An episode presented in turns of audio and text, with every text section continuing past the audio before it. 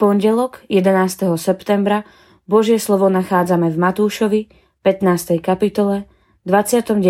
až 39. verši takto.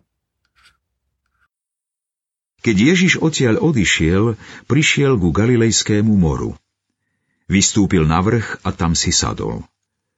Prišli k nemu veľké zástupy, ktoré mali so sebou chromých, mrzákov, slepých, nemých a mnoho iných.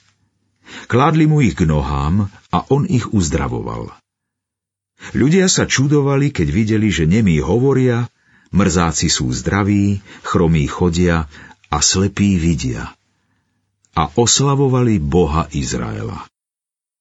Nasýtenie štyroch tisícov Ježiš si zavolal učeníkov a povedal im Ľúto mi je zástupu, lebo už tri dni zotrvávajú so mnou a nemajú čo jesť.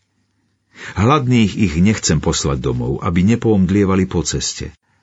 Učeníci mu odpovedali, kde vziať tu na pustatine toľko chleba, aby sme nasítili taký veľký zástup?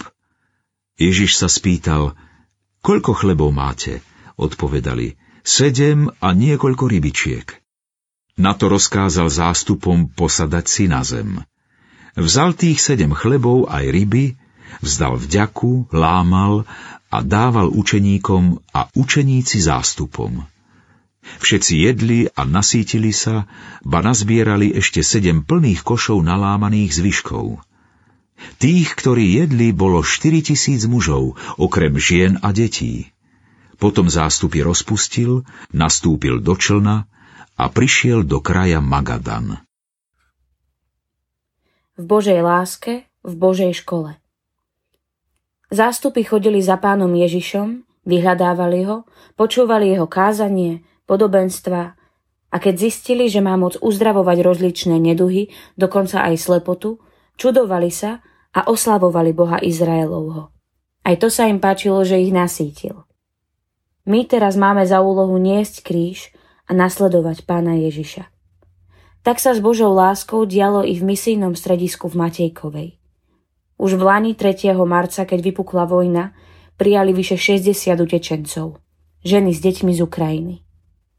Brat vedúci Vladimír Daniš sa s plným nasadením staral, aby utečencom nechýbalo jedlo a potraviny na každý deň. K tomu vybavovanie dokladov, cudzinecká polícia, hľadanie zamestnania, vyučovanie pre deti.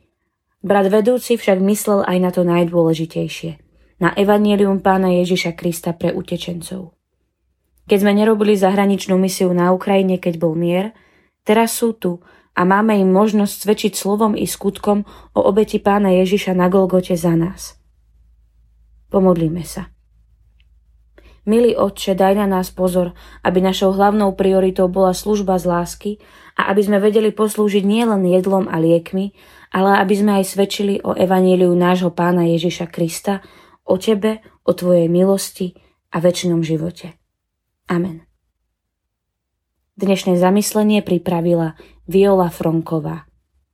Modlíme sa aj za cirkevný zbor Slovenské pravno.